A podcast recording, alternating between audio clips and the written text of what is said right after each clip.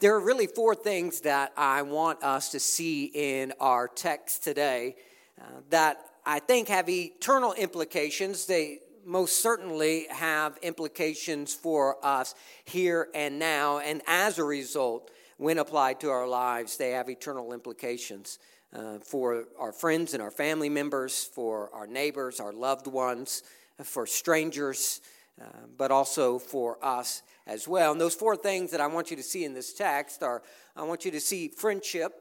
Uh, and the power of friendship. I want you to see faith and the power of faith. I want you to see forgiveness and the power of forgiveness. And then I want you to see what our focus as a result of this passage of scripture, this, this encounter that this man had with, with Jesus. And so we look today at our text and a message that I've entitled The Paralyzed Man Who Walked Home, the day that the paralyzed man walked home.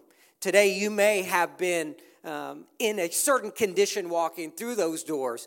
Uh, but the beauty of the gospel that is extended to each and every one of us is that you don't have to be in that same condition when you walk out. Whatever might be binding you up, whatever chains may be around you, whatever sin you may find yourself in, whatever spiritual condition you may find yourself in, today you no longer have to remain in that. Uh, the same state and condition you walked into today does not have to be the same condition that you walk out. And so, the very first thing that I want you to see in, in this text is I want you to see the friends of the paralyzed man.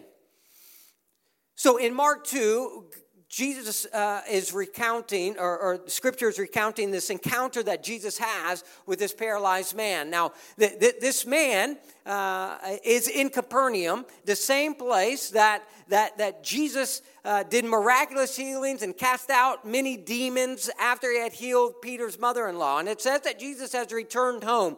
Now, I, I believe that this home is probably the same home that he was in previously, is Peter's mother in law's house and that this is where he set up a base of operation in, in this area, and he has returned home, it says in our text, that he's come back to, to Capernaum. Now, uh, maybe this paralytic man was in Capernaum, and when Jesus was doing all of the miraculous healings previously, uh, he was not able to get to Jesus, or he was one of the individuals that uh, had lined up to be healed by Jesus, but Jesus, praying to God, was sent to other uh, uh villages and other towns to preach the message of repentance and believe, to, to heal other individuals. And word gets to him either uh, by his friends or some other means that Jesus, the individual who has healed so many other people, is now back in the house there in Capernaum. I don't know if it's his idea or if his friend's idea, but they undertake a mission to get this man to Jesus. He may leave again. He may not stay very long. And so there is an urgency within the life of this man and in the life of his friends to get him to Jesus. And they come and they find the place that Jesus is, is staying in, and he's inside this house and he's teaching. Now, Luke's gospel says that there are many Pharisees and uh, scribes and religious leaders of the law that have come from all over. They've come from Judea, they come from Jerusalem, they've come from the area of Galilee, and they've come in to observe Jesus because of all the healings and all of the uh, uh, fame that is starting to, to, to rise behind the name of this Jesus of Nazareth, they come to inspect him themselves. In fact, many of the individuals that would have been in this house would have been individuals that came to inspect Jesus and his words and these four men with their friend on this mat, on this bed, on what we would look at as, as more of a stretcher, um, a cot in some way, they pick him up and they bring him to this house that Jesus is in, but they cannot get into the house. It's too crowded. And so, as Jesus is teaching inside of the house, just imagine right now we're all sitting together in this sanctuary, and, and Jesus is here, and we're all listening to Jesus, and, and we're all uh, watching him teach. And then all of a sudden, on, on the roof, we start to hear some noise up on the roof, some individuals that are walking up on the roof. We start to hear footsteps up on the roof. And before you know it, dirt starts to fall in on top of Jesus. And dirt starts to fall in on top of all of those that are around. And all of a sudden, it's not just little pebbles of dirt, but big chunks of the roof are now falling down. And now there is sunlight that is streaming through this roof. And before you know it, there is a hole the size that a man could be fit through. And a man on this cot lowered down slowly in front of Jesus. I would love to know what the face of Jesus was in that moment. I'd love to know what the men's faces as looked up and saw them maybe sheepishly and somewhat awkwardly lowering this man down looking at Jesus.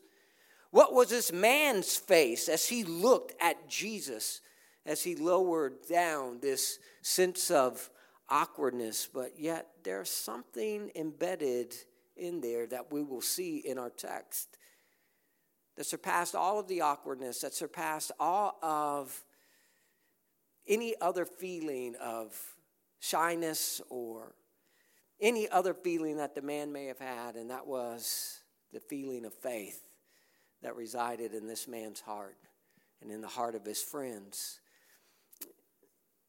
the power of friendship is a very powerful thing. It is something that God's Word teaches on quite often. Now, before anything else happened, and if nothing else would have been done that day, even if Jesus would have rebuked these individuals and sent them away for interrupting him in his preaching, even if that would have taken place, uh, this man still would have confirmed the fact that he was rich in friendship.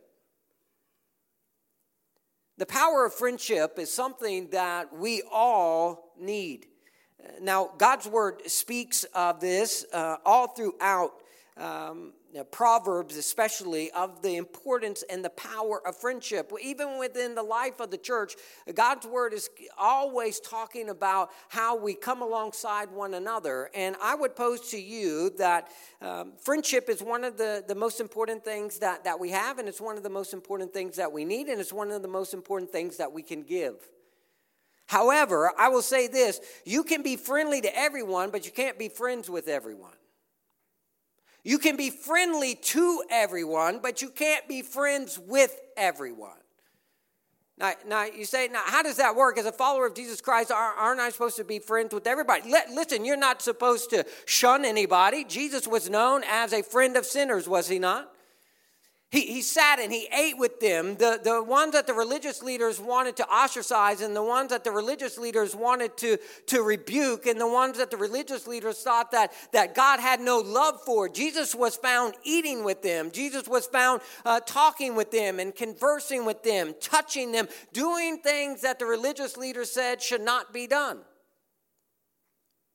But when you look at his life, there were 12 individuals that were the closest to him. And out of those 12, 11 of them were passionately following, although mistakenly at times, following after God through the revealed word of Jesus to them. And out of those 12, there were three specifically that were the closest to him. And each of those individuals recognized him as Christ, even though they mistook exactly what his mission was. But they were walking in the same direction together. Listen, Jesus says that you can only be my friend if you do what I command. John uh, 16, 14.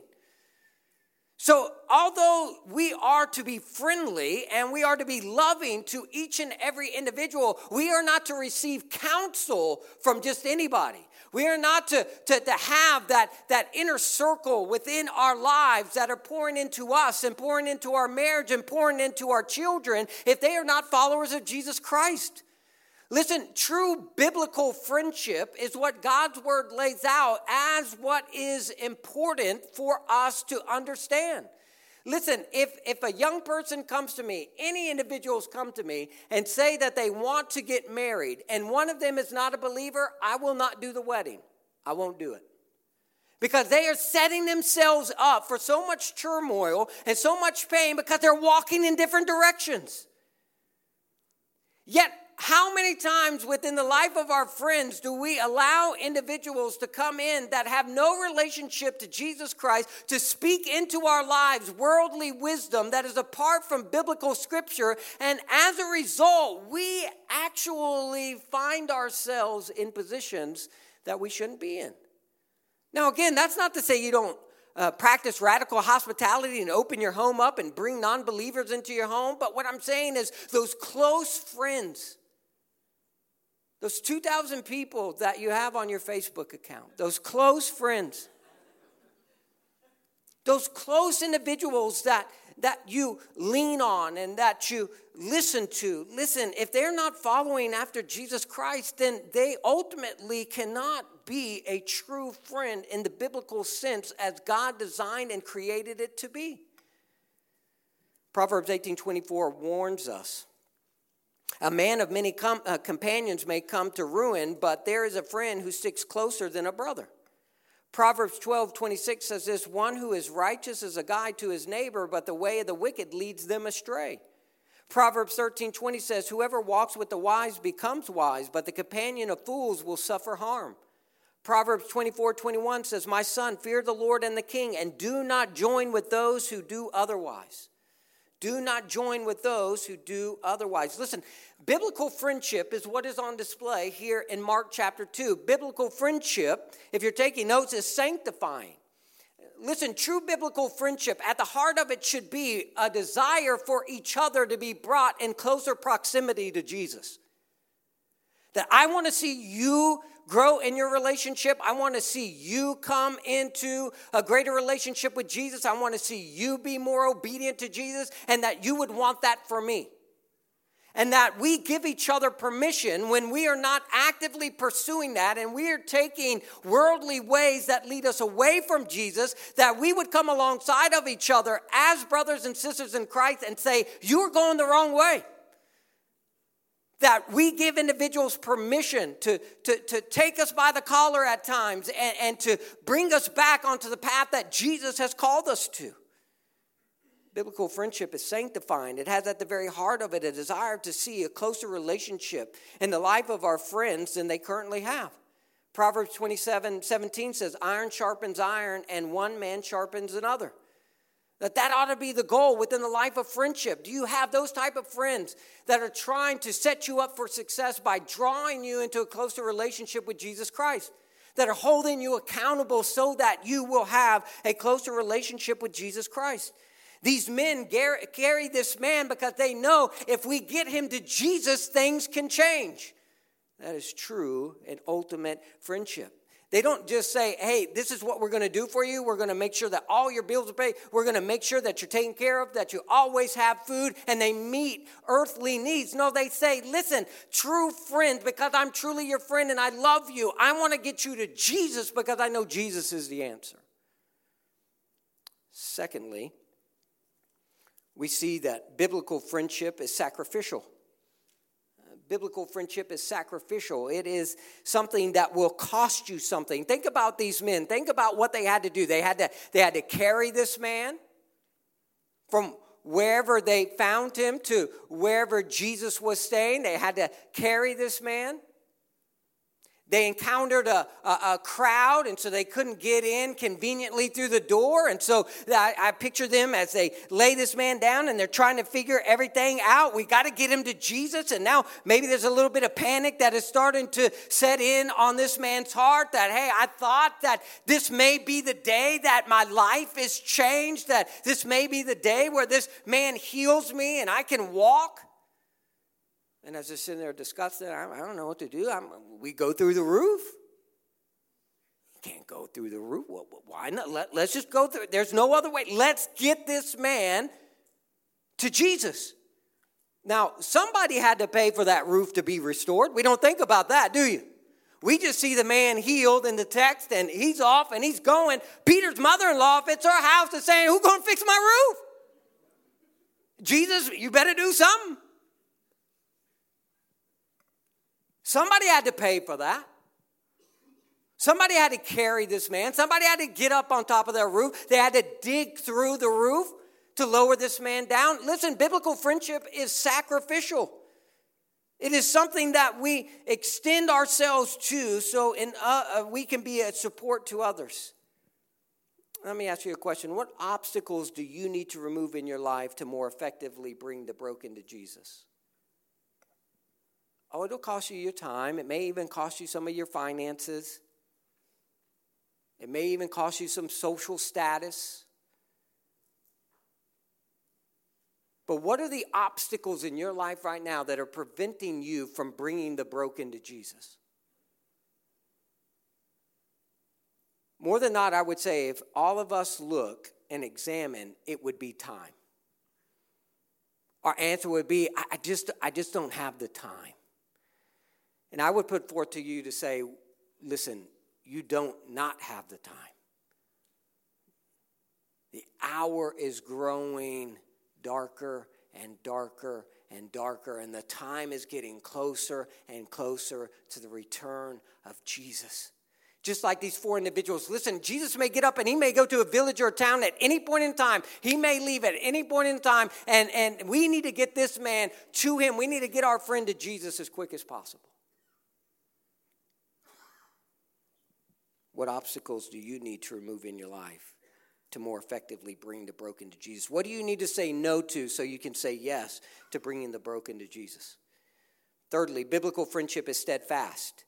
And notice they don't give up. Notice that as they encounter obstacle after obstacle, they continue to try to find a way. Listen, true biblical friendship is steadfast. It is not fickle, it's not circumstantial. In fact, it's a picture when everybody else is, is leaving, you're staying. Proverbs 17 17 says, says this A friend loves at all times, and a brother is born for adversity. Are we being those type of friends in the moments of adversity when individuals find themselves where their lives are up in, in upheaval, that we step in to the fray, that we come alongside of them and we speak biblical truth into their lives? And we see that these, these friends of this paralyzed man, they go to uh, great lengths to make sure that this man encounters Jesus. And what Jesus sees in, in these individuals is he sees their, their faith. And uh, secondly, we see that in the text, we see the faith of the five men. It says in verse 5, and when Jesus saw their faith, you notice the plurality of that. And when Jesus saw their faith, he said to the paralytic, Son, your sins are forgiven. Now, that doesn't mean that their faith saved this individual. The there is talking about all five of the men. When he saw their faith, the faith that the friends had, the faith that this, this man had, that this man was forgiven of his sins. Jesus proclaims forgiveness of this man's sins. And although our forgiveness is based solely upon our own individual faith being exercised in Jesus, it is a picture of the power of true friendship and the faith of other individuals and the impact that their faith and our faith can have on our friends and our family members and our coworkers, both positively and negatively. We must always be aware, as ambassadors and representatives of Christ Jesus, that other individuals, the world is looking at us, the world is watching us. And may they see in our lives such faith that they give God, uh, glory to God in heaven as a result. Ephesians 2 8 through 10 makes it clear that we are saved by faith alone. For by grace you have been saved through faith, and this is not your own doing, it is the gift of God, not a result of work, so that no one may boast. For we are his workmanship, created in Christ Jesus for good works, which God prepared beforehand that we should walk in them. Now, notice something about their, their faith. First, their faith was confident. They, they had a confidence in their faith that if they could get this man to Jesus, Jesus was going to do something to radically change this man's life. They had no idea the spiritual level that this was going to happen on. Uh, they just knew that this man had healed other individuals of their physical infirmities, and they were going to get their friend to Jesus. They were going to get this man to Jesus because they wanted to see this man's life changed. And they were confident in the fact that if they could just get him to Jesus, that Jesus would do something miraculous in this man's life. Now, I will say this that this is a miracle. Uh, and it is a miracle because it doesn't happen all the time. We'll, we'll, see that here in a moment that uh, this man's greatest need, and that's why Jesus interacts with him and makes the statements that he makes, that his greatest need is not physical, but it is spiritual. We see that. But here's a, a miracle, and we say oftentimes, well, why didn't it happen? Listen, if they happened all the time, they'd be called regulars. But these are miracles. This is something that God uh, specifically chose to do in this moment. And their faith was confident. Do you have a confident faith in Jesus? Do you have a confident enough faith in Jesus that the proclamation of the gospel is the primary focus and should be the primary focus of your life? Are you confident enough in Jesus? See, oftentimes we try to put the confidence in ourselves. Do I know how to pre- present the gospel well enough? Uh, do, do, do I know the Bible well enough? Uh, do, do, do I know how to engage somebody with the gospel well enough? And you're trying to put your confidence in yourself. And when you put your confidence in yourself, you're going to share the gospel with a lot fewer people than when you put your confidence in Him. And know that, listen, the Word of God is the power unto salvation. And all I'm called to do is cast the seed. I'll leave everything else up to God Almighty. My confidence is in Jesus. My confidence is in my own ability to preach this morning. My confidence is in the ability of the microphone to work properly. My confidence isn't in anything else or anyone else. My confidence is in Jesus. And my confidence is if I will proclaim the gospel, if I will just speak the truth of God's word, no matter how eloquently, no matter how articulate, no matter how that might be a lack of, no matter any of that, my confidence is in Jesus. And if our confidence is in Jesus, it strengthens us to live with a greater propensity to share the good news of Jesus Christ. Their faith was also courageous. Listen, we need bold men and women of God displaying their faith, stepping out in faith. We need bold men, men and women of God that are courageous, just as God's word tells us that we are to stand firm, just as Joshua was instructed by God be courageous. Therefore, I have called you to, to stand strong. We have a firm foundation, we have a good gospel.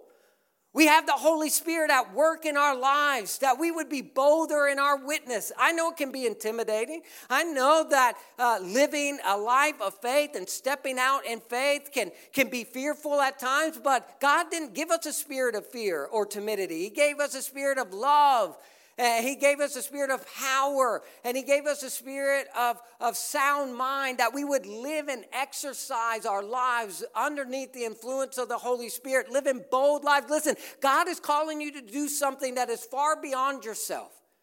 God is calling you to step out and share the gospel with a neighbor. God is calling you to start a Bible study. God is calling you to get involved in a community group. And the idea of being around individuals that, that you don't really know and sharing and opening up and talking about the things of God completely intimidates you. God is calling you to start a ministry. God is calling you into full time ministry. God is calling you to go on a mission trip. God is calling you to open your home for foster care or adoption. God is calling you to, to step out in faith in some kind of capacity. And I would encourage you to answer that call courageously and with boldness to do whatever it is that God has laid upon your heart. As scary as may seem, and you'll sit down and you'll try to do the pros and the con list. Let me tell you something. Me and my wife have figured out pretty early on you can't do math with God, it won't add up. It won't make sense. You'll look and you'll say, There's no way we can financially do this. There's no way we can do this. There's no way I can do that. Listen, if God is calling you to it, He will provide the means in which for you to carry it out and equip you with the ability to do so. He will. Their faith was courageous. It seemed crazy to a lot of other individuals. It seemed not to make any sense. You get to Jesus, I mean, it's crowded. What, what are you going to, you're going to go up on the roof? You can't do that. And the world will always try to tell you when you try to draw closer to Jesus in bold faith, you can't do that. The enemy will always whisper, that won't work out. Listen, obey God above all things. and watch what he does. Watch what he does when you place your obedience in his hands. Thirdly, their faith was contagious. Their faith was contagious. Think about the man laying on this mat when they say, Hey, we're going to get you to Jesus. I mean, there's probably a little bit of fear and trepidation. Like, I, I mean, I don't know. What, what are we going to do? We're going to carry you over to Jesus. Okay, they're, they're carrying him over to Jesus. Here's the crowd. Game's up. Maybe we can wait out here. Maybe when the crowd leaves, maybe we'll get a glimpse of him. Maybe we'll be able to talk to him. Maybe. And they said, no, no, no, maybe he's not good enough. We're going to make sure you encounter Jesus today. We're going to get up there on the roof and we're going to dig through the roof to make sure that you encounter Jesus today. And I believe in that moment, when he sees his friend say, Listen, we're going to get up there and we're going to dig through the roof and you're going to meet Jesus today, I think his faith began to soar. I think his faith began to, to elevate because he saw the faith of his friends and how it went into action, their, their confidence and uh, their courageousness. It is contagious when you live a life boldly for Jesus and your confidence is in Jesus. It is absolutely contagious. Look, look at verse 12, what happens in our text. And he rose and immediately picked up his bed and went out before them all, so that they were all amazed and glorified God, saying, We never saw anything like this their faiths began to spread all throughout the crowd of those that were witnessing what had transpired in that moment. Listen, church, when we live for God, when we live boldly for God, the world around us stands up to take notice. Now, is there pushback? Absolutely, there's going to be pushback. But you know what else happens? There are also individuals that are inspired and they see God at work in your life and they begin to wonder can God work in my life that way as well? And we can use those moments to point them to God Almighty who will do for them that which He has done for us. Our faith is contagious, but oftentimes we, we want to try to keep it in a box. Why do you think the world is so fearful of the church living out the commands of the church? Because there's power in that and it is contagious. That is why the gospel in this moment right now is being preached in Coweta, Oklahoma, uh, after it began 2,000 years ago in, uh, in Jerusalem. And it spread all throughout the world because it is contagious. And we need to make sure that we are being faithful and confidence and courage with our faith because it will spread like wildfire. Thirdly, I want you to see, and I think this is the, the main focus of this text, I want you to see the forgiveness of the Son of Man.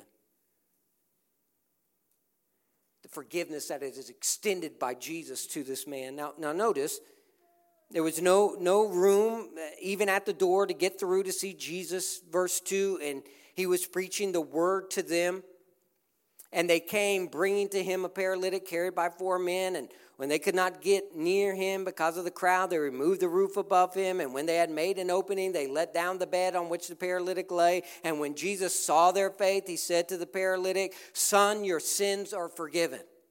Now, when he says this, there's all kinds of Pharisees and religious leaders in the room, and they start to say in their heart and, and maybe even amongst themselves, hey, he's blaspheming. He can't forgive sins. Only God can forgive sins. Exactly. He can't do this. Only God can forgive sins. And what Jesus wants to do is he wants to prove to him the greater importance of his ministry. Listen, it was not the healings and it was not the casting out of the demons. That's an aspect of it, but that's not the most important part of his ministry. The most important part of his ministry is repent and believe. The most important part of his ministry is that we are all in need of the forgiveness of our sins. Now, on the outside, everybody would look at this man and say, Man, i tell you, the most important thing that this man needs right now is the ability to walk. And if we're not careful, we'll settle for the lesser and forsake the greater because we miss out what our true and ultimate need is. And so, what Jesus wants to do is he wants to show to everybody that he is God. That is the, that is the focus of this passage ultimately, is that Jesus is God because God, they are right. Their theology is right. God is the only one who can forgive sins. And when Jesus says that this man's sins are forgiven, and they start to say, this man is blaspheming, he's going to show them through the demonstration of the healing of this man that he is, bo- that he is right on both accounts, that he is right to have the ability to say your sins are forgiven by showing that he has the ability to heal the physical as well. Now, they were saying he was blaspheming, blaspheming because only God has the authority uh, to forgive sins. In fact, the terminology that, that he uses uh, in Hebrew uh, he would have been spoken, speaking in Hebrew. Uh, that what he used is a term that is found over and over again in Leviticus 4 through 6. And it is God who is speaking that based on a blood atonement uh, that had transpired, that an individual's sins were forgiven and he uses that same phrase that is found in Leviticus 4 6 about a blood atonement, uh, uh, taking away somebody's sins, and he is using it here. And these religious individuals would have understood that. They had the first five books of the Bible, uh, the Torah, uh, memorized. Now, I think it's interesting to see that when they first came to encounter Jesus, the doorway to Jesus was blocked. Listen, religion will always crowd out, will always crowd out those that are seeking Jesus because religion has no room for forgiveness. R- religion has no room for forgiveness. Ultimately, there's not any true forgiveness to be found in religion, it's just more works. It's just more things that you have to do.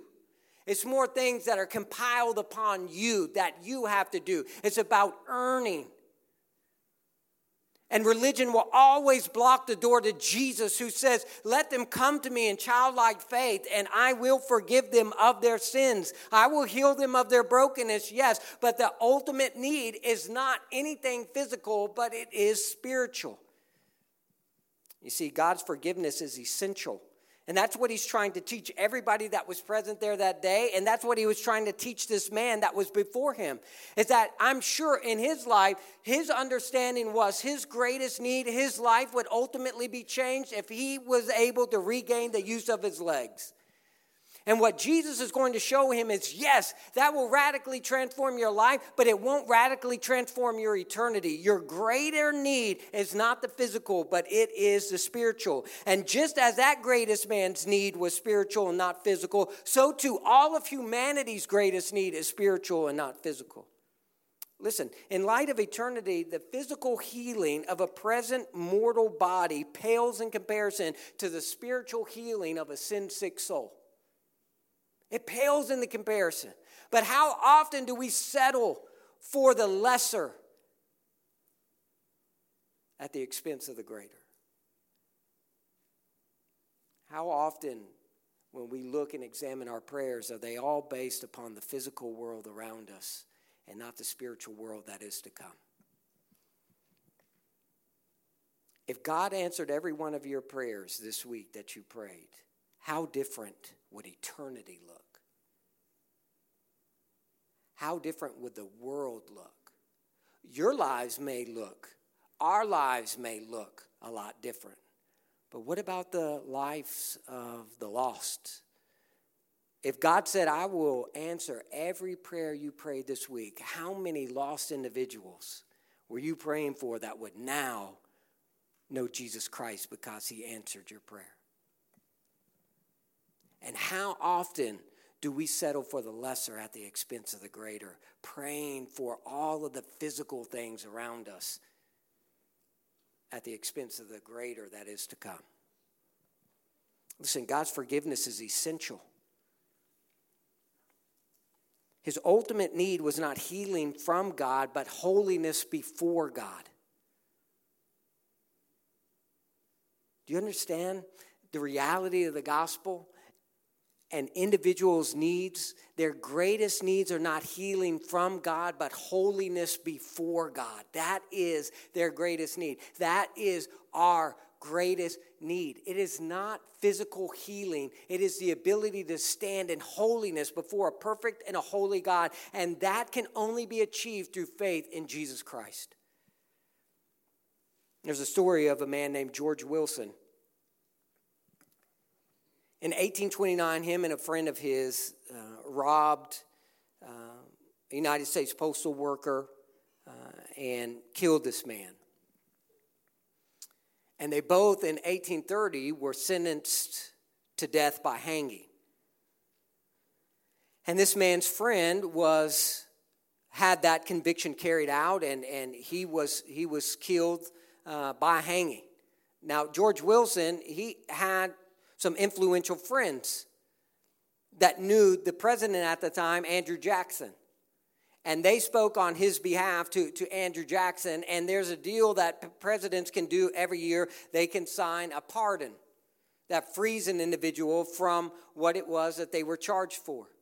And so he got a presidential pardon that would excuse him of the death sentence, but uh, for the other crimes, it would commute the, the crime that he committed that he was sentenced to death for. Uh, but he had to serve out a few of the, uh, the, the other crimes. Uh, ultimately, I think it was about 20 years he would have to serve, uh, and then he could be freed. And he refused it. He was filled with so much guilt and so much shame that he refused this presidential pardon. They were so confused as to what to do. Can he refuse it? I mean, can he can he say no to this? That it went all the way to the Supreme Court. And the Supreme Court Justice John Marshall ruled that the pardon is only in effect if it is received by the one who is being pardoned. And this man, George Wilson, sat in prison long after the time he was to be freed, and ultimately he was executed as a result of his crimes, and he died a free man. Everybody in this room has a pardon by God through the atoning work of Jesus Christ on the cross. And the only reason why you will remain in prison is because you refuse to receive that pardon that has been granted to you by God Almighty. How many individuals will spend life separated from God for all of eternity? And they will go into the pits of hell. Pardoned men and women, individuals who had been given a pardon but never received it in faith, never took hold of it. How many individuals, because of their own pride, and because they think that they deserve something other than what God says He will give, will spend eternity separated from. Listen, you don't have to live in a prison any longer. You don't have to live shackled up in your sin anymore. Jesus Christ died to forgive you of those sins. And your greatest need is not God to work in some kind of physical act within this life. It's not some financial thing that you need. It's not some physical healing that you need. It's not redemption in your marriage. It's not that wayward child coming back. All of those things are important, but they are not essential to eternity. What is essential to eternity is your faith in Jesus Christ and his crucifixion on the cross so that you can be forgiven of your sins. Secondly, God's forgiveness is eternal. In other words, he, doesn't ever take it back. Once it is extended to you, you are forgiven. He holds you in his righteous right hand, and there is nothing that can separate you from the love of God. My pastor uh, that I came to faith uh, underneath his preaching and his mentorship, he used to talk about the fact that God's not walking around just dropping saints out of his pocket everywhere that he goes. Oh, I lost one. Oh, there goes another one. Oh, Jill went by the wayside. Oh, Steve is over there. He, if he holds you in his righteous right hand, he will never lose you. He holds on to you for all of eternity. When his forgiveness is extended to you, then it is forgiveness that is eternal in nature because Jesus has the last word. Satan doesn't get the last word. The demons don't get a last word. This world doesn't get the last word. Your infirmities don't get a last word. Your, your, your belief about yourself doesn't get the last word. Other individuals' belief about you doesn't get the last word. Jesus has the last word. And those that he has set free are free indeed. If he says that you are forgiven, then you are forgiven. That we would all understand that reality. Listen, the good news of the gospel of Jesus Christ is not that God will heal you of all of your sicknesses now. The good news of the gospel of Jesus Christ is that Jesus will forgive you of all of your sins forever. That's the good news of the gospel. It's not that he will heal you of all of your sicknesses and diseases now, but that he will forgive you of all of your sins forever. That is the good news of the gospel of Jesus Christ. And that is why when we preach something other than that, we cheapen it. When we preach this, this idea that, that God just wants everybody to be rich, and if you have enough faith, then you'll be healed, and all these other crazy things that they try to import into the gospel to make it the focus of the gospel is totally and ultimately blasphemous because it cheapens the gospel that says that's not your greatest need. The greatest need that you have is not a bigger bank account, it's not greater health, it's not more status and power here on this earth that will fade away one day. Your greatest need is that you are separated from God by your sin. And through the atoning work of Jesus Christ on the cross, you have now, through faith in Him, been brought near to Him, and your sins are forgiven forever. Don't settle for the lesser at the expense of the greater. Thirdly, God's forgiveness is to be extended. It's to be extended. The same grace that has been given to us, we need to extend to others. We love because He first loved us. In Matthew 18, we encounter the, the servant who is forgiven a large sum of money only to go out and start choking a man who owns him a pittance of, of what it is uh, that he owed the king. And oftentimes that's what our life looks. We've been forgiven by Christ, but we hold a grudge and we have bitterness in our heart towards everybody else. And God says that we are to forgive in the same way that Christ has forgiven us. Ephesians 4:32, be kind to one another, tenderhearted, forgiving one another as God and Christ forgave you. If you're holding on to bitterness in your heart because somebody has slighted you or your family, it's not to negate that what had transpired is real, and it's not to condone what it is that they have done, but we must be individuals of radical forgiveness. If we say we follow after a Savior who extended to us radical forgiveness. How did Christ forgive give us? Partially. I forgive you for these things, but I don't forgive you that He forgave us completely. Those individuals that have maligned you, those individuals that have stabbed you in the back, those individuals that have harmed you and your family, listen, you have to let that go. It's been often said that unforgiveness is like drinking poison, expecting the other person to die. You must let that bitterness that is taking root in your heart go because it will crowd out what God wants to do in your life. Lastly, what about us? Uh, the focus of every believer as we look at this, this text. And Jesus shows these individuals by healing this man and this man walking out, proving that, yes, I do have, the Son of Man does have the power to forgive sins, and I will prove it to you because I will heal this man. Now, you think about that when he stood up. You think about the awe that washed over the room. And you think about this man, it says that he rose, he picked up his mat, and he went home walking for the first time in, in, in, the Lord knows how long. Walking through the streets that he used to be carried through, now he is walking on his own two legs. That he's, eh, I, I would venture to say that, that this man's life had been changed, but I wonder to what degree. What did he do with that newfound life? Not only physically, but spiritually. And I think that there is something for each and every one of us that we need to lean into today.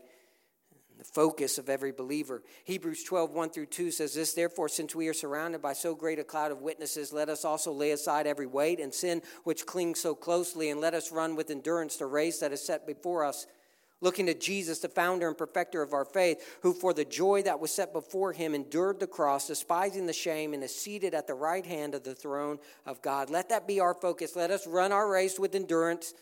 Let us be those, those friends that the Bible proclaims us to be. Let us be those bold men and women of, of faith. Let us be those individuals who take the forgiveness that God has given to us and extend it to others. Let us run that race. Let us keep our focus in on Jesus, who is the founder and the perfecter of our faith, who for the joy that was set before him endured the cross. Let, let us live sacrificial lives to the holy, pleasing uh, uh, eyes of God. But may we focus on sharing the gospel. May that be our focus. May our focus be bringing those individuals that are broken, uh, bring them to Jesus. May our focus be on sharing the gospel. Uh, May 31st, that Wednesday evening, we're, we're going to have um, some, uh, some evangelism training here at the church. I'd love for each and every individual to come and to learn how to share the gospel uh, and, and to, to work on sharing the gospel. And then starting June 14th, all through the summer, uh, we're going to go through various neighborhoods here in our community, and we are going to do something that many people, uh, just a mere mention of it, is going to strike fear in your heart. We're going to knock on the doors of people's homes, and we're going to ask them, Is there anything that we can pray about for you? And if God so opens the door for us to share the gospel, we are going to share the gospel with those individuals. And I know that there's a lot of individuals that think, oh, that won't work anymore, that won't work anymore, and then we'll go on a foreign mission trip and do that the whole time they're on the mission trip and come back. Uh, listen, if it works, it'll work here. I, I, I promise you. Don't put your confidence in yourself or in some type of strategy, put your confidence in Jesus. I guarantee you that there are individuals that are, are praying for God to send them somebody to share the gospel with them. Let us be those individuals that are found faithful to go and to share the gospel with those individuals. May we be bold in, in, in, our witness. May we let this community know that it's not just come to us. Hey, if you're free on a Sunday morning, come to us. If it so happens that you can make it here, come to us. No, let us go and take the gospel to them. Let us go and share the good news of Jesus Christ with them.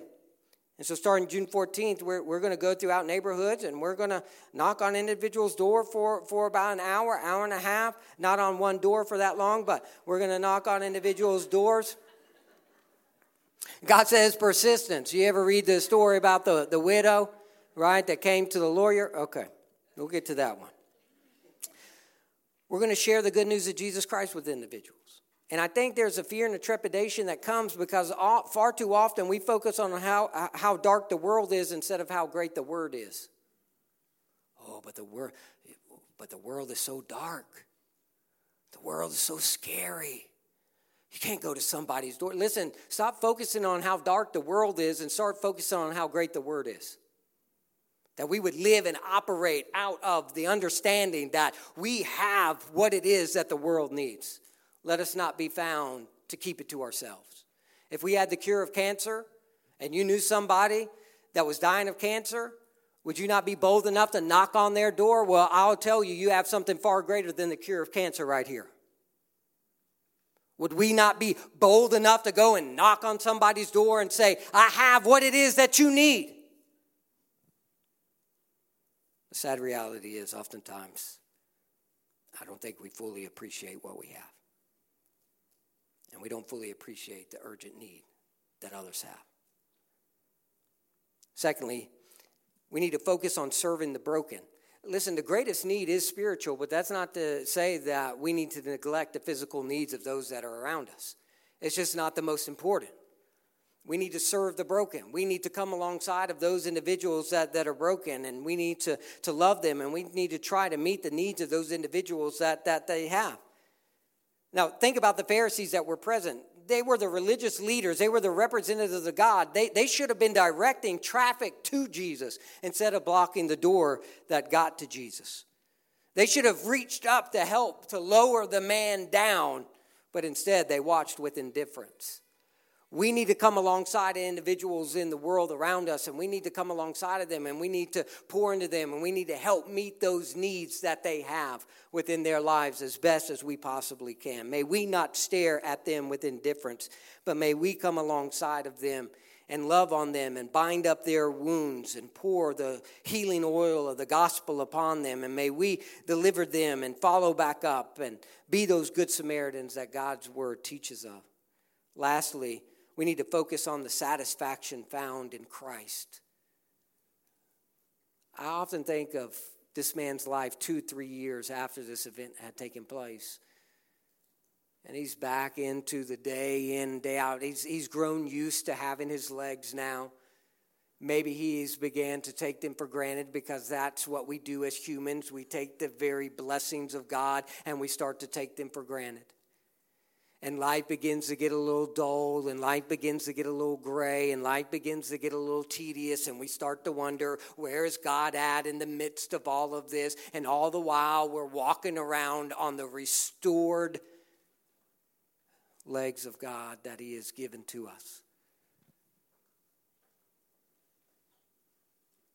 And sometimes we lose the satisfaction that is found only in the gospel of jesus christ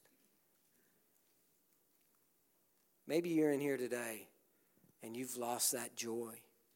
Focus on the satisfaction of Christ. And you say, I look at the world around me and I look what's going on in my own life, I look what's going on in my own home, and honestly, I'm beat up. I'm exhausted. I'm tired. I'm broken. May I point back? To Isaiah 35, to what the future is for each and every believer that has placed their faith and trust in Jesus, because this world will one day give way to that. The wilderness and the dry land shall be glad. The desert shall rejoice and blossom like the crocus. It shall blossom abundantly and rejoice with joy and singing. The glory of Lebanon shall be given to it. The majesty of Carmel and Sharon, they shall see the glory of the Lord, the majesty of our God. Strengthen the weak hands and make firm the feeble knees. Say to those who have an anxious heart, Be strong, fear not. Behold, your God will come with vengeance, with the recompense of God. He will come and save you. Then the eyes of the blind shall be opened, and the ears of the deaf unstopped. Then shall shall the lame man leap like a deer, and the tongue of the mute sing for joy. The waters break forth in the wilderness, and streams in the desert. The burning sand shall become a pool, and the thirsty ground springs of water. And the haunts of jackals, where they lie down, the grass shall become reeds and rushes, and a highway shall be there, and it shall be called the way of holiness. The unclean shall not pass over it. It shall belong to those who walk on the way. Even if they are fools, they shall not go astray. No lion shall be there, nor shall any ravenous beast come up on it. They shall not be found there, but the redeemed shall walk there, and the ransomed of the Lord shall return and come to Zion with singing. Everlasting joy shall be upon their heads. They shall obtain gladness and joy, and sorrow and sighing shall flee away. That is the destiny of every believer. Oh, it may be dark at night,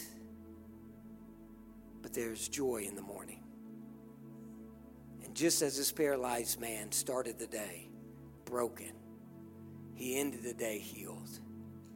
And there is coming one day where all that is broken in the blink of an eye will be completely healed. God's word tells us in our text that the power of the Lord was present for him to heal the sick the day that he encountered the paralyzed man. The same power is present here today to heal you of your sin sick soul. If you will but repent and believe. The same power is present here today to change everything, to free you from your cell, to free you from your bondage, to free you from your sin, to give you eternal life, to give you forgiveness of your sins, and to make you a new creation in Christ Jesus.